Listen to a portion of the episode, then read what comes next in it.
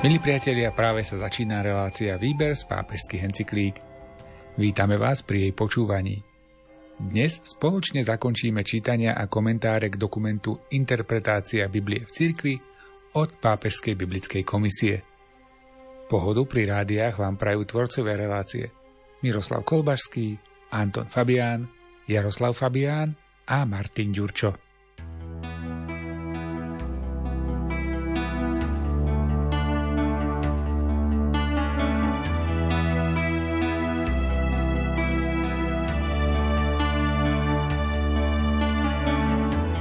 Biblická exegéza síce sama nemôže istotne riešiť všetky tieto problémy.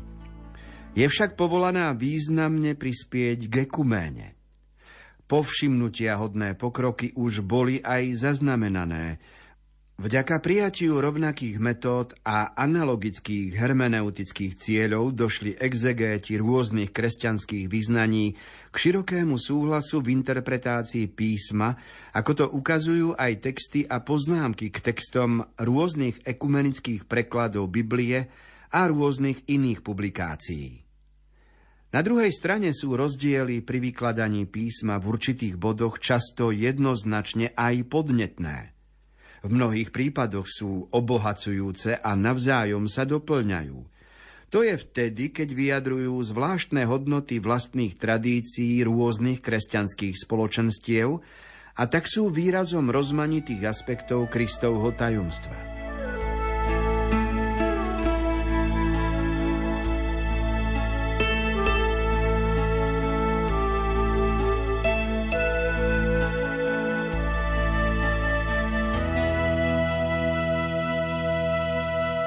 To, čo treba z ekumenického hľadiska oceniť za posledné 10 ročia, je vznik takej skupiny biblistov, ktorí prekladajú Bibliu a tá skupina sa skladá i z katolíkov, i pravoslávnych, i luteránov, i kalvínov, i anglikánov a tak ďalej. Čiže preklad písma, ktorý máme dnes, už nie je iba v jednotlivých cirkevných spoločenstvách, ako to bolo donedávna, ale snažia sa o ekumenický preklad, snažia sa zhromaždiť poznámky, v ktorých dokážeme byť jednotní a zhodní. To je proces, ktorý prináša mnoho zaujímavého na povrch. Lebo napríklad Máme tam kapitolu v Matúšovom evanieliu, kde sa hovorí, ty si Peter Skala, na tejto skale postavím svoju cirkev.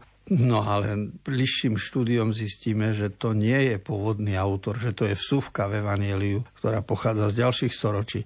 A už príjmajú to aj katolíci, rovnako ako aj iné cirkevné spoločenstva, ale to zároveň ukazuje aj proces vznikania svätého písma a to odhaľovanie pôvodných zámerov vyplaví na povrch aj hodnotu, ktorá spočíva vo význame, čiže aký zmysel má aj vsúvka v nejakom diele.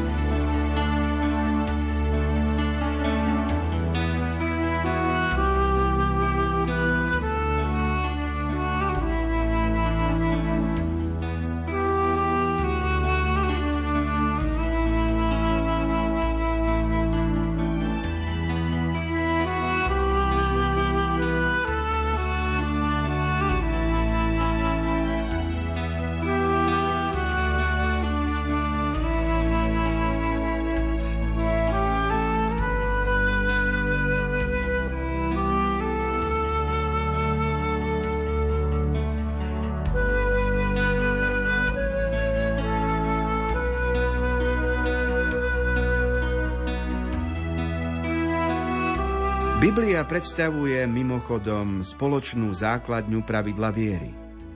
Tým ekumenická požiadavka núti všetkých kresťanov nanovo čítať inšpirované texty, nechať sa nimi pod vedením Ducha Svetého poučiť a v láske, úprimnosti a pokore ich meditovať. v miere, v akej sa žijú, môžu viesť k obráteniu srdca a k svetosti života, ktoré spolu s modlitbou za jednotu kresťanov predstavujú dušu každého ekumenického hnutia. Z tohoto dôvodu je dôležité čím väčšiemu počtu veriacich umožniť zaobstarať si Bibliu, povzbudzovať k ekumenickým prekladom, lebo spoločný text pomáha k spoločnému čítaniu a spoločnému pochopeniu, podporovať ekumenické modlitebné skupiny, aby sa tak prostredníctvom pravého, živého svedectva napomáhalo znovu získaniu plnej jednoty v rozmanitosti.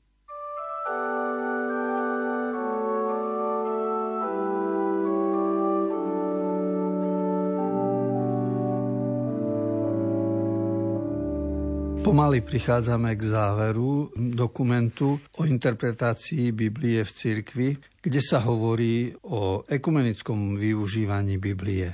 A pravda je taká, že pre nás všetkých, pre rozličné cirkevné spoločenstva je písmo sveté pravidlom viery, čiže regula fidei. To znamená, to, čo mu veríme, je v zhode s tým, čo uvádza písmo sveté, má svoj štart v biblickom vyjadrení a o to sa snažia všetky cirkevné spoločenstva.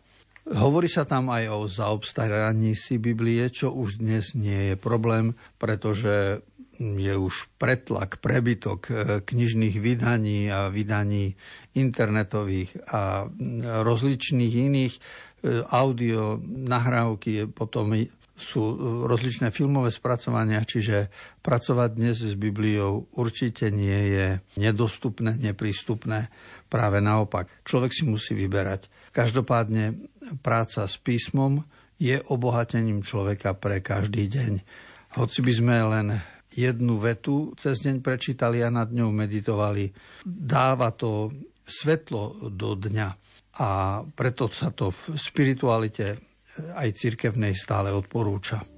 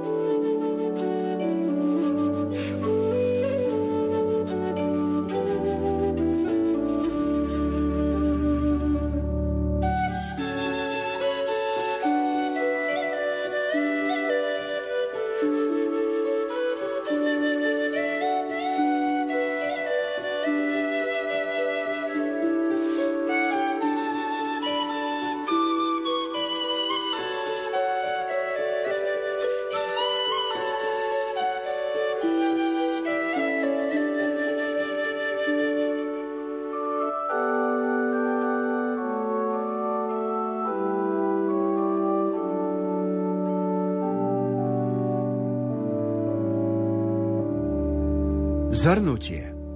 Zo všetkého toho, čo bolo povedané v tomto dlhom, avšak aj tak v mnohých bodoch stručnom výpočte, vychádza ako prvý záver, že biblická exegéza v cirkvi a vo svete splňa nenahraditeľnú úlohu.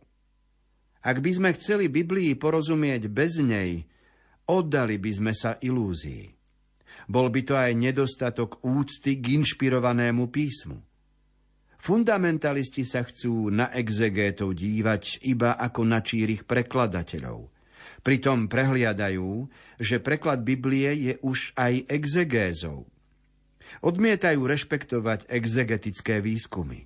Pritom si neuvedomujú, že napriek životne dôležitej snahe o vernosť celému Božiemu slovu sa v skutočnosti vydávajú na cesty, ktoré ich odvádzajú od presného zmyslu biblických textov a tým sa vzdialujú aj od plného prijatia dôsledkov vtelenia. Vtelenie väčšného slova predsa nastalo v určitom časovom úseku dejín, v presne vymedzenom sociálnom a kultúrnom prostredí. Kto chce Božie slovo prijať, musí v pokore hľadať, kde ho bolo možné počuť a nesmie odmietať pomoc ľudských pomôcok porozumenia. Od epochy starého zákona si Boh poslúžil všetkými možnosťami ľudskej reči, ale súčasne musel svoje slovo podriadiť všetkým podmienenostiam tejto reči, aby k mužom a ženám mohol hovoriť. Pravá úcta pred inšpirovaným písmom znamená nepodceňovať žiadne námahy, ktoré umožňujú správne pochopiť jeho zmysel. Určite nie je možné, aby každý kresťan sám poznal všetky polia výskumu, ktoré sú nepostrádateľné pre lepšie chápanie biblických textov. Táto úloha je zverená exegétom. Oni sú zodpovední na tomto poli za dobro pre všetkých.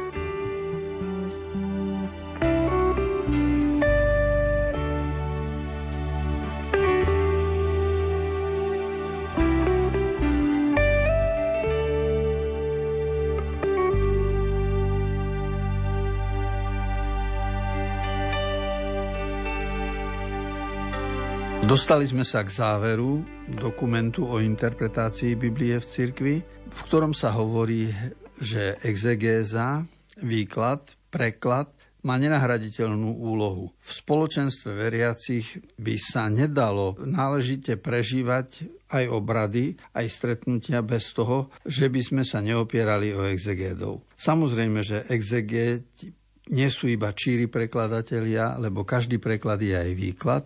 A to znamená, že vždy sa treba zaujímať o to, ako Božia, Božie slovo sa stalo textom. Čiže Božia múdrosť, Božia idea, Božie logos keď zobralo na seba text, stalo sa zapísaným, no tak to musel urobiť konkrétny človek v konkrétnom storočí, v konkrétnom jazyku. Mal vtedy nejaké šatenie, mal zvyky, mal nejaké jedenie, mal určitý druh komunikácie a tu je pekné slovo, v dokumente, že Božia múdrosť sa podriadila ľudským podmienkam. To ináč nebolo ani možné, lebo keby pán Boh sa vyjadroval v svojom slovníku, tak my by sme mu nerozumeli. Ale on zobral na seba ľudské podmienky, ľudský slovník a či cez proroka Izaiáša, Jeremiáša, alebo predtým dávno cez Mojžiša, alebo či cez osobu Ježiša Krista vždy hovoril svetským spôsobom v tom zmysle, že sa priblížil podmienkam, v ktorých my žijeme. Jedine tak sa Boh stal zrozumiteľným a preto to prijímame exegézu a hermeneutiku ako dôležité metódy pri čítaní písma svätého.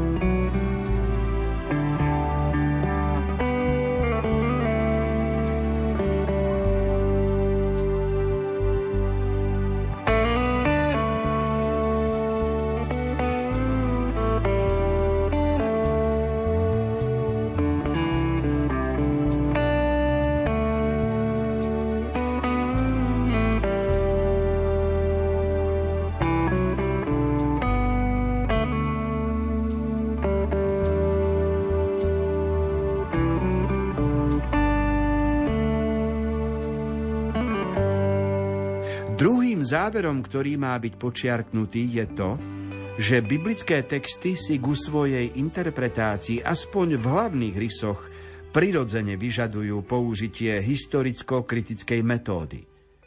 Biblia sa skutočne nepredstavuje ako bezprostredné zjavenie bez časových právd, ale oveľa viac ako písomné svedectvo o opakovaných božích zásahoch, prostredníctvom ktorých sa zjavuje v dejinách ľudstva. Na rozdiel od posvetných učení ostatných náboženstiev je biblické posolstvo pevne zakorenené v dejinnom podklade. Z toho vyplýva, že biblické spisy nemôžu byť správne pochopené bez skúmania ich historického vzniku. Diachrónny výskum je pre exegézu nepostrádateľný. Synchrónne prístupy, nech sú akokoľvek užitočné, ich nemôžu nahradiť. Historické metódy ostanú podkladom, ktoré ostatné metódy a prístupy musia predpokladať aspoň v hlavných rysoch a bez nich ani oni sami by nemohli dať to najlepšie, čo v nich je.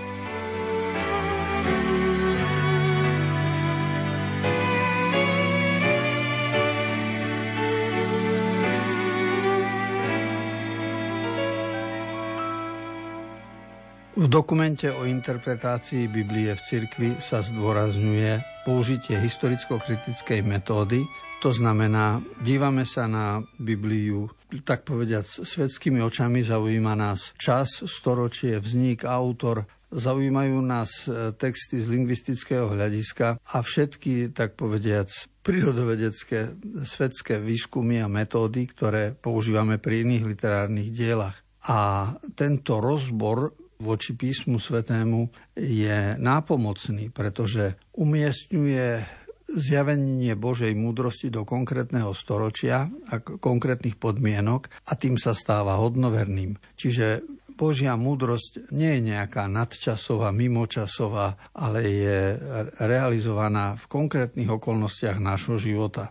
A toto potom, tento vzťah ku času a storočiu ktorý má každá kapitola svätého písma, je pre nás dôležitý. Samozrejme, že sú dôležité aj vzťahy medzi jednotlivými kapitolkami v texte písma, vnútorné vzťahy a aj tie prinášajú nejaké svetlo vo výklade, ale rovnako dôležité je aj historicko-kritický úsudok o textoch písma.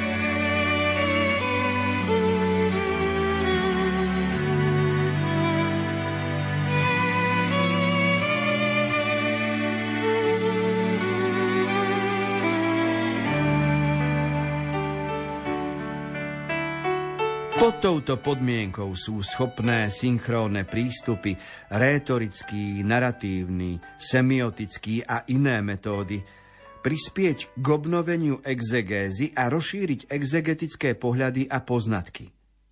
V skutočnosti si však historicko-kritická metóda nemôže nárokovať na žiaden monopol.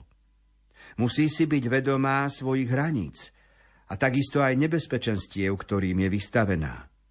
Najnovšie vývojové prvky filozofických hermeneutík, ako aj to, čo konštatujeme ohľadom interpretácie písma v rámci biblickej tradície a tradície cirkvy, postavili problém interpretácie do nového svetla, ktoré vždy nebolo zo strany historicko-kritickej metódy dostatočne vážne prijímané. Všetko ovládajúci zámer tejto metódy určiť zmysel textu tým, že ho zaradí do jeho pôvodného historického kontextu, ju často robí málo otvorenou pre dynamický aspekt významu a možnosti širšieho rozvinutia zmyslu. Menovite, keď neprenikne k dejinám redakcie, ale zostane stáť pri problémoch prameňov a literárneho rozvrstvenia textov, vtedy nedostatočne naplňa svoju exegetickú úlohu.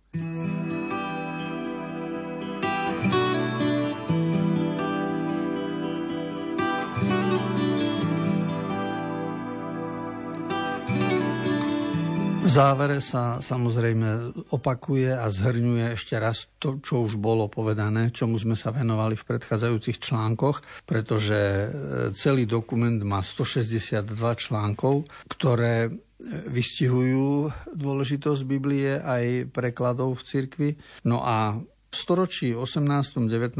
sa častokrát, keďže vo svete sa uplatňovala veda, prírodná veda, robili sa technické pokroky a objavy, no tak aj pri prístupe k Svetému písmu a pri práci s Bibliou sa najviac zdôrazňovalo, aby to bolo dokázateľné, zapísateľné, zmerateľné, aby to bolo historicky podložené. Čiže takýto Prírodovedecký prístup k uchopeniu Biblie sa presadzoval a potom sa za rozprávky a hlúposti vyhlasovalo všetko, čo s týmto prístupom nemalo súvis. A z toho sme vyrástli, lebo v ďalších storočiach sa ukázalo, že interpretácia nejakého textu je oveľa zložitejšia a oveľa dynamickejšia a na to, aby človek pochopil význam a zmysel, musí rozlišiť, čo má podklad v histórii, čo má podklad v nejakej legende, čo má podklad v ľudovom rozprávaní, čo je prevzaté z e, iných náboženstiev, z iných kultúr a tak ďalej, ale ako celok to dáva jeden veľký zmysel o našom živote aj o našom zacielení. Preto exegéza výklad písma svätého naozaj môže byť jedno celoživotné povolanie, aj celoživotné štúdium, ale hlavne e, je to radostné povolanie zaoberať sa Bibliou.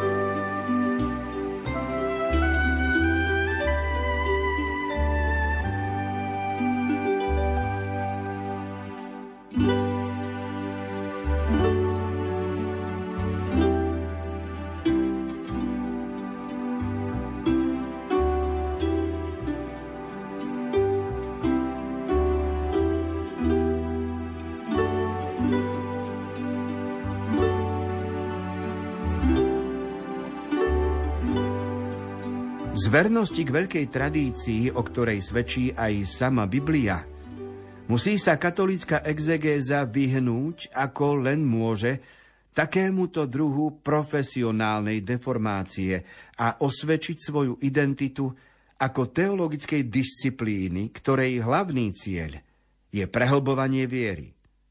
To v žiadnom prípade neznamená menšiu vážnosť kompetentnej vedeckej výskumnej práce, a takisto ani zneužívanie metód zapologetického záujmu. Každé pole výskumu, textová kritika, lingvistika, literárna analýza a tak ďalej, má svoje vlastné pravidlá, v rámci ktorých musí výskum prebiehať s plnou nezávislosťou. Avšak žiadna z týchto oblastí exegézy nepredstavuje cieľ sám pre seba celkovej organizácii exegetickej práce musí ostať určujúcim zameranie na hlavný cieľ.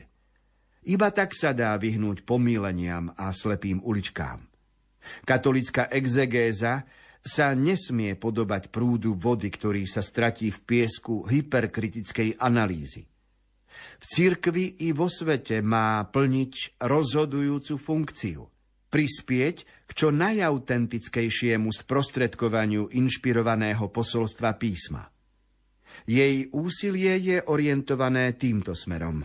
Katolícka exegéza vplýva na obnovovanie ostatných teologických disciplín a na pastoračnú prácu aktualizácie a inkulturácie Božieho slova – tu predložený dokument prehodnotil súčasnú problematiku a sformuloval k nej niekoľko postrehov.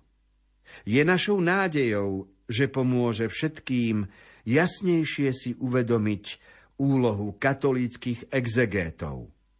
Rím, 15. apríla 1993.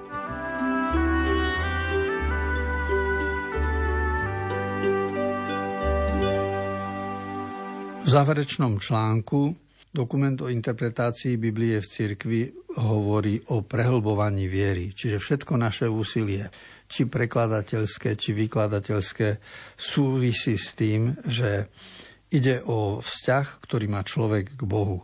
A čo tomuto vzťahu pomáha, čo rozvíja lebo ten vzťah e, robí život trošku šťastnejším a zaujímavejším.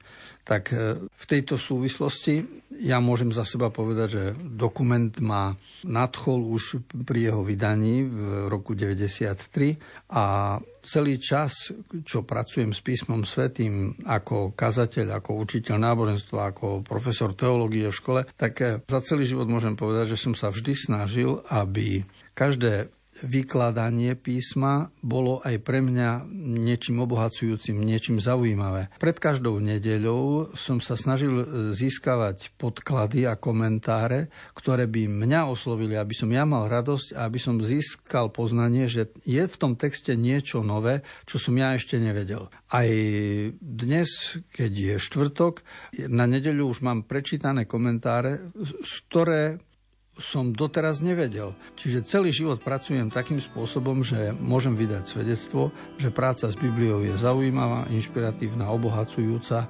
a pomáha k zacieleniu života. Je pre nás veľkým požehnaním.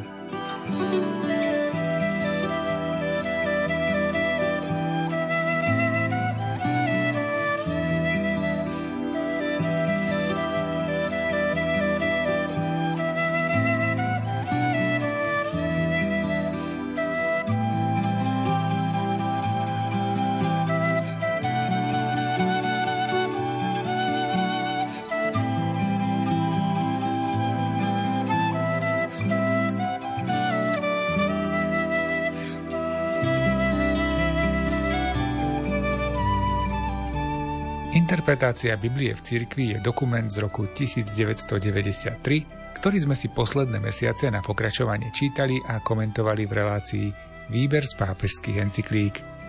Týmto dokumentom sa Pápežská biblická komisia podujala podať svoje vyjadrenia k problematike vykladania biblických textov. Ako sme v závere počuli, tento dokument prehodnotil súčasnú problematiku a sformuloval k nej niekoľko postrehov a je nádejou jeho autorov, že pomôže všetkým jasnejšie si uvedomiť úlohu katolických exegetov. Milí priatelia, ďakujeme, že ste nás aj dnes počúvali a veríme, že sa čoskoro budeme počuť pri novej sérii čítaní a komentárov v relácii Výber z pápežských encyklík. Texty dokumentu pre vás načítal Miroslav Kolbašský. Komentáre si pripravoval duchovný otec Anton Fabián a technicky na relácii spolupracovali majster zvuku Jaroslav Fabián a Martin Ďurčo.